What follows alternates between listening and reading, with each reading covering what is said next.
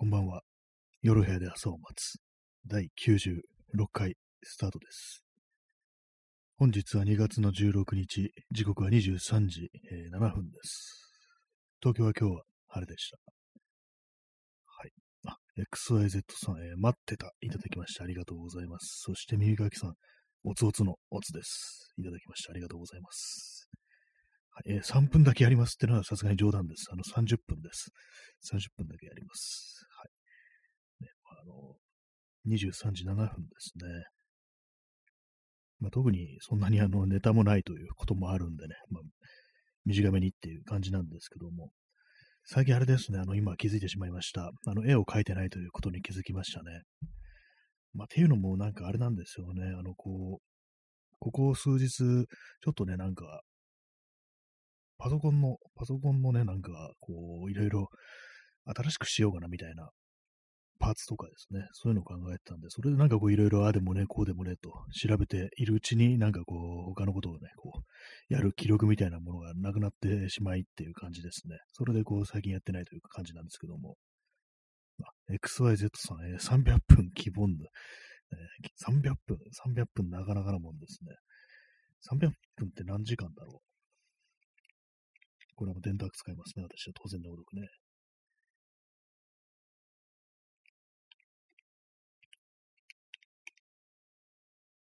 50時間。5時間。5時間。なかなかですね、5時間結構喋り続けて結構ね、なかなか一人だとね、難しいものありますけども、でも普通に人と会って喋ってる時とか5時間ぐらい喋るなんてのは、まあありますからね、そう考えると別に全然不可能でもないって感じなんですけども、まあ世の中ね、あの、上には上がいますから、あの、耐久配信みたいなことやってる人いますからね、1日とか、人によっては多分なんか1日、2日、3日みたいなそういう人もね、こう、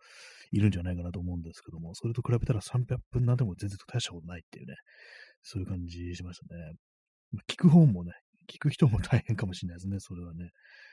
はい。えーあの、さっき、ちょっとあの、ヤフオクってあの、昔、あの、落札すると、あの、まずね、取引メッセージっていうものを送って、で、その時に、こう、はじめまして、えー商品を落札させていただきました。えー ID なんとかこと、なんとかと申しますっていう、そういうなんか一文から、ご挨拶から始まってたっていうね、こう、記憶があるんですけども、今どうなんですかね。最近、まあ、ヤフオク使ってはいるんですけども、あんまりね、なんかそういうやりとりをするような、なんか、いつの頃からか、あの、そういうやりとりがなんか結構簡素な感じになったようなね、こう、気がするんですけども、あんまりそのね、こう、まあ、せいぜい、まあ、あの、よろしくお願いしますぐらいな、あのね、こう落札したんでよろしくお願いしますぐらいの感じになった、なってるっていうね、そういう感じになんかいつの頃からなったなっていうね、記憶があるんですけども、なんかさっきちょっとよくわかんなくなって、あのーちょっとパソコンのね、パーツを、あの落札したんですけども、あれどうやるんだっけこれみたいな感じで、それこそさっきの、いにしえのヤフオクの挨拶みたいなものを送ろうかどうしようかなっていうふうにね、ちょっと思って迷ってたんですけども、あの、送りましたね。あの、さすがに、あの、ある程度、こう、簡略化しましたけども、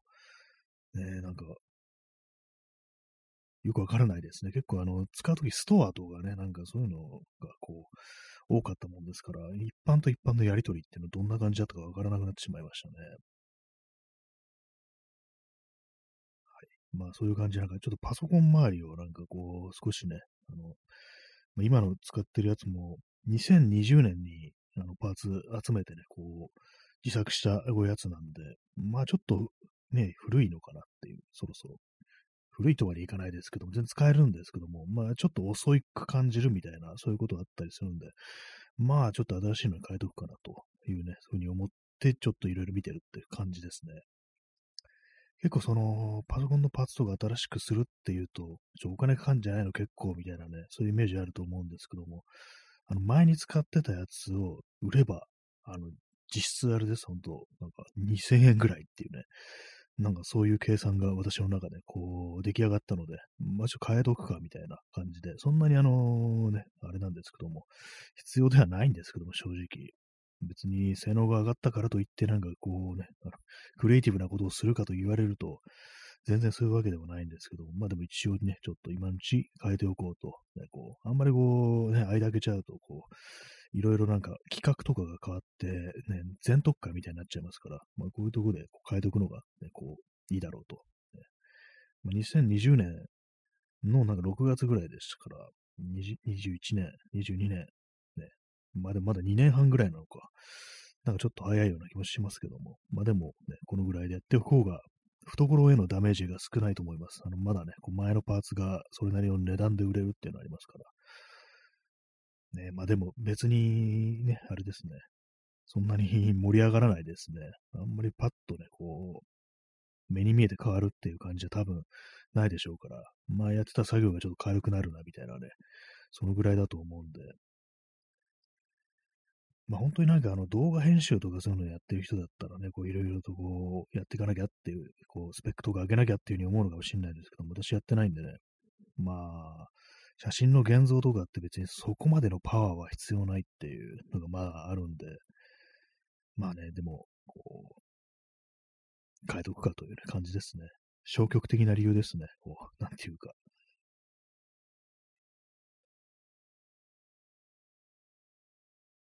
そうだけですね。本当なんか今日あんまこう話すことがないから、そのぐらいしかこうないんですけども。えー、まあ、なんかね、こう、せっかくね、道具があって、それの性能が結構いいっていう風になっても、でもそれを使って何をするのっていうね、よくなんかあのインターネットとかだと、あの、すごいね、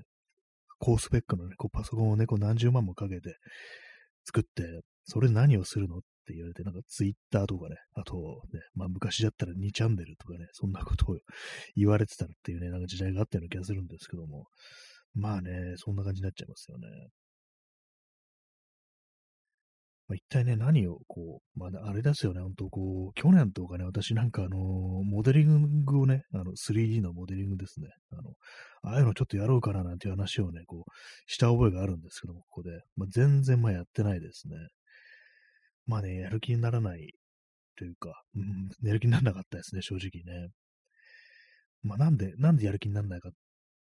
たかっていうと、やっぱりなんか、ちょっと思うのが、私はなんかやっぱ実体のあるものの方が好きなんじゃないかなっていう、ね、こう、モニターの中、データとして存在するだけのものよりは、こう、実体として存在するっていう、そういうものじゃないと、フィジカルがないとなんかダメな人間なのかなっていうふうに、ちょっと思うところあったりして、じゃあどうだろう。あの、3D プリンターとかがあれば、なんかいろいろやる気になるのかなみたいなね、こう、それ、現実にね、ものが存在するというわけですから、なんかちらっとそんなことを考えたりした、することがね、まあ前から割とあったんですけども、どうなんですかね、ああいうのをやってみたら、ね、こう、実際形になるものが作れるっていうことで結構面白く感じるんですかね。え P さん、え木彫りで仏像。それもまあちょっと魅力的でありますね、仏像ね。あれはなかなかこう難しいもんでもありますけども。あれなんですよね。私実際ね、ちょっと木彫りでなんかね、そういう像みたいなものをね、作ろうとしたことがあるんですよ。昔。ね。もうずっと昔ですよ。となんか木があったから、そう彫刻刀でこれ掘ればなんか作れるんじゃないの？みたいなね。まあそこまでバカみたいな感じじゃないですけども、何かしらなんかちょっとそういうものを作ってみるっていうのもね、面白いかなと思って、あの、少しやってみたんですけども、で、どんなものがね、こう出来上がったかというと、ね、あれですね、仏様とは言いません。お地蔵さんみたいなのがこう出来上がりました。ね。まあ、どんなのかっていうと、まあ、そうね、あのー、頭に思い浮かべるのは、あの、円空っていうね、あのー、木彫りのね、仏様を作ってた人が昔の、これはどのぐらいの時代なんですかね、室町時代とかなのかな。江戸時代かな？よくわかんないんですけども、非常にまあ有名なね、あの、仏様を彫ってた人ってな、なんていうんですかね、仏師っていうんですかね、仏の師匠って書いて、ね、そういう人がいたんですけども、なんかそんな感じのものっていうね、円空っていう人は、あの、コッパボットケって言って、それこそ木のね、切れっ端みたいのにもなんかガンガンにね、なんかそう仏さんを掘っていくっていうね、そういうことをしていろんな人にこう、いろんなところに残したっていうね、人なんですね。まあそんな感じのね、ものを私も作ってみたことがあったんですけども、別にそれ進行がどうのこうのじゃなくて、なんか適当にね、これ削って彫ってみるってなると、形としてはなんかそういう、なんかお地蔵さんめいたものが一番作りやすいのかなと思ってね、こう彫ってみたことがありましたね。まあ別にそれでだけで飽きちゃったんですけども、多分今もね、どっか机の中とかしまってあると思います、ね。別に私にとって全然思い入れのないものであるんですけども。ね、だから木彫りで仏像、なんかほんとちゃんとしたね、木で、ちゃんとしたね、こう道具を使って、で、まあ仏像、まあね、ちょっとしんあとは信仰が必要っていうのがあるんですけども、ちゃんとできたらね、なかなかなか面白いのかもしれないですね。3D プリンターでね、こう作った、ね、出力した仏像には温かみがあるっていうね、そんな感じのこともあるかもしれないですけども、ね、ABS 樹脂の仏様っていうのもそういうのもありかもしれないですね。えー、XYZ さん、えー、Twitter どう思いますか？たまにログインすると解約されてるか、地獄が続いてるか、イーロン・マスクのツイートがトップに多すぎるで、きついインターネットと思います。普通の感想ですが。あそうですね。ツイッター、私はツイッターなんか本当こう、まあ、ツイートあんましなくなりましたね。まあ、この放送の 告知みたいなものばっかりだとか、まあ、あとどうでもいいね、なんかブツブツ言ってるだけのね、こう、まあ、本来のツイッターみたいな使い方してますけども、まあそうですね、解約されてますよね、本当にね。私のね、環境ではそこまでなんかこう、大体あの、タイムラインとかね、あとまあ、普通に並べてるんで、あの時系列で、ね、あのホーム、ホーム表示とかにはしてないんで、あと、ブラウザのね、あの、Chrome、Google Chrome の拡張機能とかでいろいろね、なんか、見たくないもんは消してるっていうね、トレンドとか消してるんで、そういうのもあるんで、そこまでのね、なんか地獄っていう感じじゃないし、結構ワードミュートみたいなものもね、かなり駆使してるんで、いろんなね、そのきついインターネットってものを結構不可視にしてるっていうね、ところがあるんでね、そこまでねきつみみたいなものはね、こう、今んとこそんな感じてないんですけども、まあ、私がそういうふうにあの、ね、自衛したっていう感じなんですけども、ね、そうですね、イーロン・マスクのツイートがトップに多すぎるってことがなんか起きてるらしいんですね。なんか信じがたいですけども、まあ、ろくでもないですよね、あんなのね。あんなの支持してるのが未だにいるっていうのがちょっと信じがたいっていうね、感じしますけどもね。えー、ミリカキさん、えー、新谷さんのツイートはザ・つぶやきという感じがします。ああ、そうですかね。そう言っていたけどちょっと嬉しいような、ね、ありがたいような、そういう気がします。そうですね。あの、基本的になんかあの、どうでもいいことをね、つぶやいてるっていうのがありますね。それこそ今日だとなんか、ヤフオクの作法がどうのこうのとかね、どうしようかな、どう、どういうメッセージを送ればいいんだろうみたいなね、そんなことをこう書いてたりして、まあ本当にこう、あれですね、あの、社会的なこととか、まあ世間みたいなものに言及しなくなったなっていう、前はね結構あったんですけども、今本当につぶやきって感じになってますね。もう初期のね、本当になんか戻ってるような感じしますけども、まあそれでもなんかね、こういろいろ言わなきゃいけないのかなみたいに思うことも結構こうあったりして、でもちょっと我慢して、我慢してね、こう黙ってるっていう、そういうところはね、こうありますね。まあでもこういうザ・つぶやきって結構その、言うことなくなって、同じこと何回も言う 羽目になるっていうのがね、こう、割とあるんで、ね、こう、あれなんですよね。そういうのもあったりしてね、結構面白いことっていうのがなんかちょっと言えなくなってるなっていう、それはありますね。えー、耳かきさん、えー、横という一文字のつぶやきが特にインパクトありました。あ、そうなんかね、そうですね、横になってる時そのまんま横っていうね、ふうにつぶやくようなところがありますね。そうですね、横とつぶやく時のね、こう、精神状態、多分ね、あんまり良くないと思うんですよね。元気そんなないっていう感じで、えー、横な、何か言いたいけれども、なんか全然頭に思い浮かんでこないっていう、そういう時になんかね、こう横とかね、あと写真をアップするときもなんかね、こう何も言うことがないっていうね、こう気分の時がありますね。あとはそうですね、他は、なんかあと謎のなんか絵文字みたいなも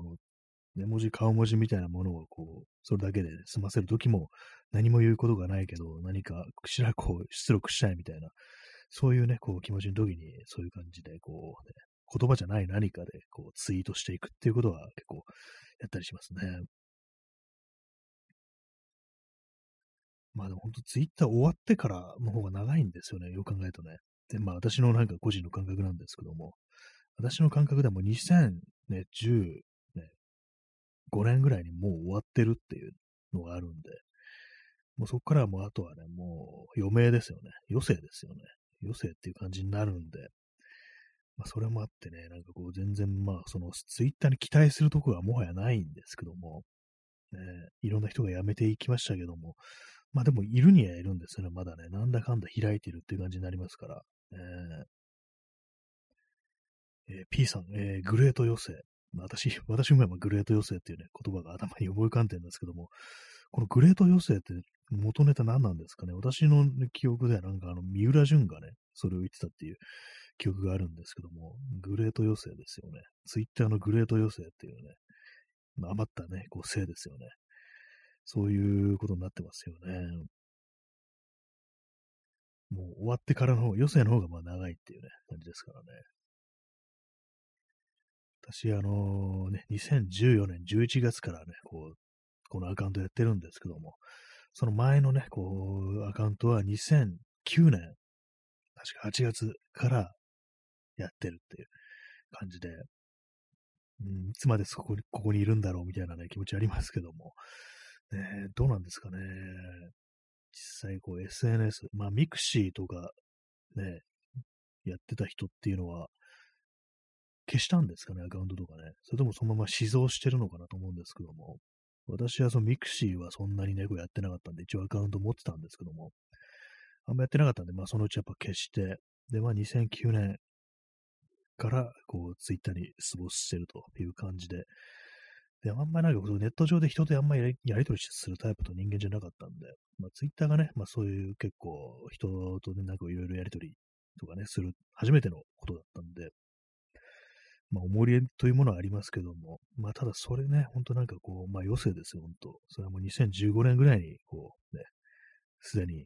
絶命しているというね、私の中でそういう感じなんでね、だから悲しいことですけども、ね、もみんないな,、ね、いなくなった人も本当非常に多いです。ね、まあでも、アカウントとかがあっても、あれですからね、全然こう、見てないし、つぶやかないって人の方が、多分多いと思うんですよ。だからね、なんか本当、今残され、残ってるね、人はなんか、本当になんかね、こう、精鋭ですよね。ある意味ね。本当に、生き残ったね、精鋭ですよね、本当にね。えー、P さん、えー、余命裁判。これはってなんか 知らないふりしちゃいましたけども、あれですよね、なんかあのー、懲戒、懲戒請求、なんかあれですよね、あの、保守的、右翼っぽい、なんか保守っぽい、そういうね、こうネット欲みたいのが、あれですよね、なんかどっかの弁護士に、こう、懲戒請求をこう、かけるっていうね、それを集団的になんか懲戒請求してやろうぜ、あいつらに、みたいなね、感じで。まあね、なんか、それでこう、まあ、その懲戒請求っていうのはむやみにやっちゃいけないものですから、嫌がらせ目的でやるものじゃないですから、だからね、なんかこう、あれですよね。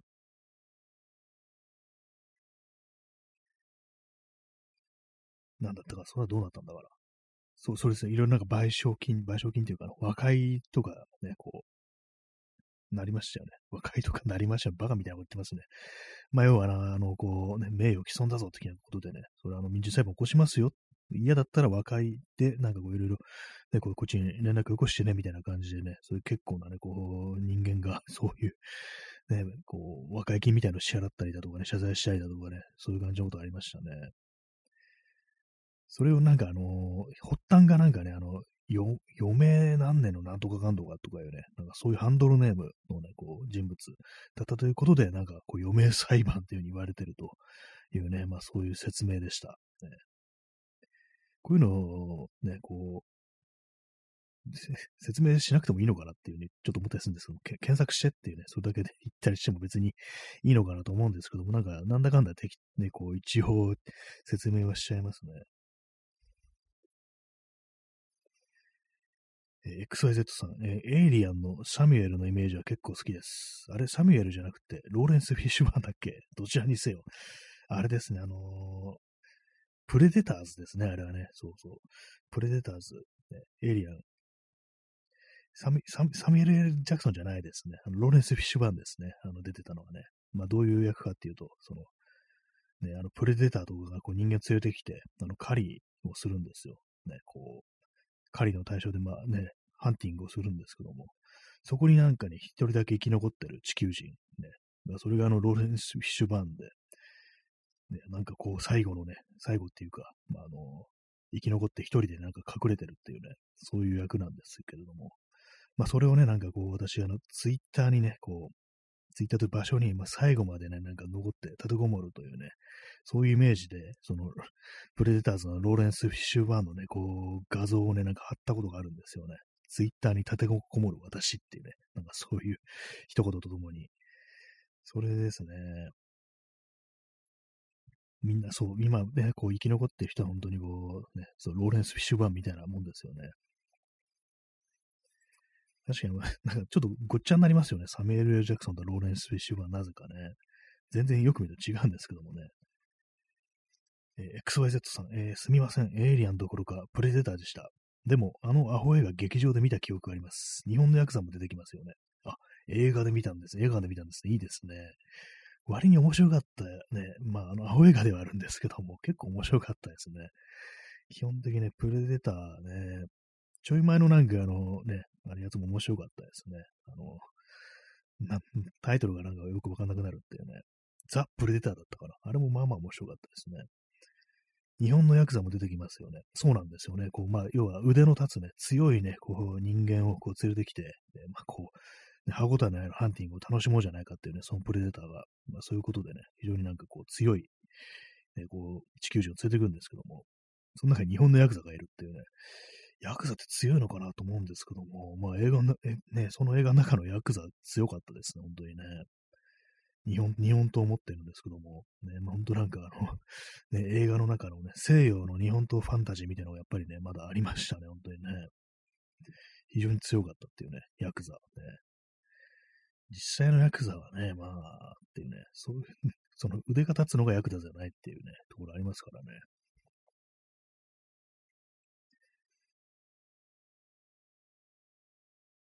エイリアン VS プレデターがあるからね、なんかどっちかわかんなくなるっていうのありますよね、本当にね。私もなんか一瞬なんかね、わかんなくなりますね。でも、エイリアン VS プレデターはあんま面白くなかったなと、映画のやつはね。ちょっと微妙でしたね。ワン、ツー、どっちも微妙でしたね。プレデターはまあまあ面白かったんですけども、なんだろう、やっぱ、なんかこう、エイリアンっていうのは、なんかバカっぽさとあんま似合わない、あんまね、こう、合わない気がするんですよね。プレデターだと結構バカっぽくてもね、なんか楽しめるんですけども、エイリアンはちょっとね、もう少し SF っぽいっていうかね、シリアスにしてほしいなみたいなね、そういうことがありますね、結構ね。まあでもなんかね、あれですからね、エイリアンの続編みたいなものって、ね、あの、プロメテウスだとか、あのね、リドリー・スコットですけども、プロメテウスだとかね、エイリアン・コベナントとかありましたけども、まあ微妙でしたね、ちょっとね、なんかね、あれはね、もうちょっとなんかあの気合い入れてほしいなっていうことは思ったりして、特にコベナントはね、なんか結構ひでえなってちょっと私は思ったんですけども、プロメテウスは私映画館で見に来ましたね。しかもあの 3D のやつって、3D のね、メガネみたいなのをかけて、なんか見に行ったね、記憶ありますね。あれもなんかね、ダメはダメだけれども、まあ面白いというね、感じでした。ね、ダメはダメだけど面白いっていうね、なんかちょっと独特なね、あれですけどもね、まあでもなんかもう少しなんとかこう、できたんじゃないかなみたいなね、ことは思いましたね。えー、XYZ さん、えー、バトルロワイヤルもの、えー、アメリカ人って刀大好きですよね。ネトフリオリジナルの新作は見てないんですが、先住民 VS は面白そうです。ああ、やりましたね、そういえばね、あれも。ね私もちょっと見ようかなと思ったんですけども、なんかさすがになんかもう結構ね、なんか飽きてきたなみたいなところがあったりして、ね、そうですね、先住民 VS っていうのはね、なんかなかなか面白いですよね。私ね、昔ね、なんかあの、2チャンネルの、あの、確かね、なんかその映画関係のね、なんかその、板の、板、ね、スレッドで、そのプレデターだったかなんだかの、俺の考えたプレデターの脚本みたいな、そういうのがあって、それがね、なんかこう、先住民 VS プレデターってものだったんですよね。割にちょっと面白そうだったっていうね、その その人が書いてるの読んでみたらね、その人は確か、その主演はね、あの、ウィル・スミスにするってなんか言ってましたね。なんか書いてありましたね。割にいけそうだったと思ったんですけども、実際に先住民 VS、ね、こう、プレデターがね、出てくるとは思わなかったですね。えー、XYZ さん、えー、コブナント以降は、以降は否定派の真面目なエイリアンファンです。あ、XYZ さんはそうなんですね。そうですよね。もうあれ以降ね、なんかこう、ね、もう、ちょっとね、なん良くないですよね。良くないですよね。っていうかね、ほんとこう、もうちょっとなんかスケールでかくしてほしいなみたいなね、ことは思いますね。基本なんかエイリアン、VA、エイリアンの出自みたいなものがね、こう、起源みたいなものが分かっちゃうのと結構面白くないなみたいなね。結局のところなんかね、そうだったのか、みたいなね、なんかこう、結構なんか人間レベルのスケールになっちゃったな、みたいな、ね、そういうのがあったりしてね、ちょっと微妙な気持ちになりましたね。え XYZ さん、えー、先住民 VS プレーターの妄想、いい、いいオタク。そうですよね。これ、これこそってね、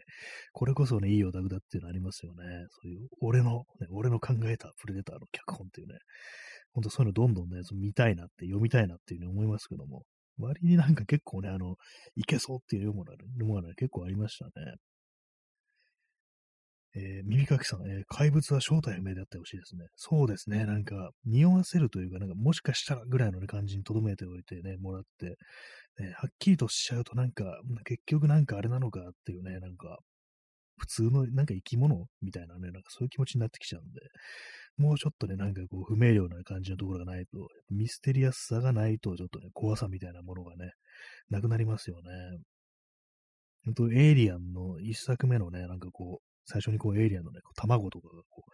あるところに、ね、こう、異星人のね、なんかこう、ミイラ化したね、なんかこう、遺体があるっていうね、しかもそれがなんか人間よりずっとでかいみたいなね、それでなんか変な謎のなんかこう、マシンというか、こう、装置と、なんか一体化してるみたいなね、なんかね、そういう、なんだこれはみたいな、なんか全然わからないっていうのがね、あれ非常になんかこう、良かったなと思うんですけども、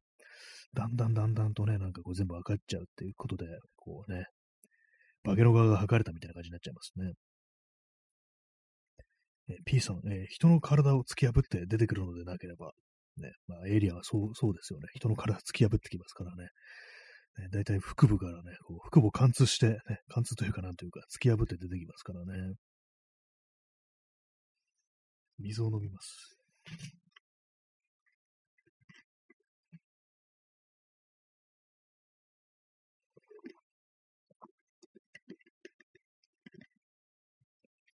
人の体、体を突き破るんじゃないですけども、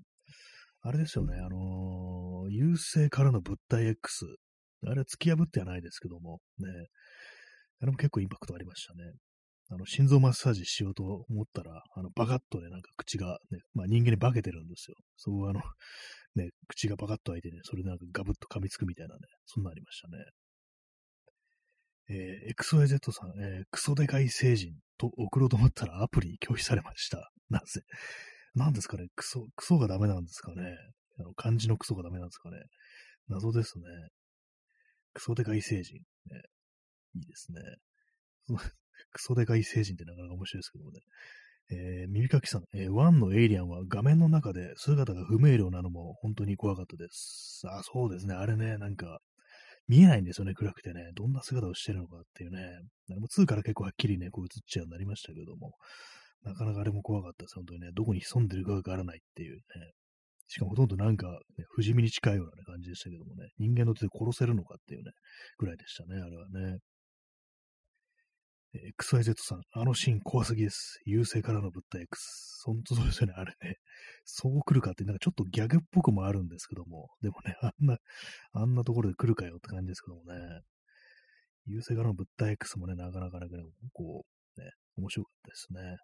オリジナルはなんかずっと昔のね、なんか50年代とかの映画なのかな？なんかそういう風に聞いたことありますね。まあ、優勢よりの物体 X っていうね、微妙になんか名前違うっていうね、放題が。そっちは見たことないんですけども、結構 SF ホラーとか、割となんか昔からある、ね、昔のね、映画のリメイクってものが結構あったりしますね。エクソイデツさん、えー、ガバッと、過去、腹に歯がたまんま。まあそうなんですよね、あれね。腹にね、こう、歯がっていう、ね、感じでしたね。えー、P さん、クソデカイ星人、えー、ホーガンの星を継ぐ物語からのインスパイアですかね。ああ、ね、そういえばなんか、ね、私もなんか読んではないんですけども、聞いたことがあります。そういうね、でかいっていうね、割となんかでかい異星人ね、結構出てきますよね、映画の中でね。はい、えー、そんな感じで本日30分ということで、そろそろ終わりたいというふうに思います。時刻は23時36分ですね。えー、やっぱこう映画の話はなんだかんだでこういろいろできますね。また明日そういう話をするかもしれないです。明日は普通にやろうかと思います。普通っていうかね、まあ、の1時間とかで延長しようかなというふうに思ったりしております。という感じで、本日はこの辺りで終わりたいと思います。えー、それでは、ご清聴ありがとうございました。それでは、さようなら。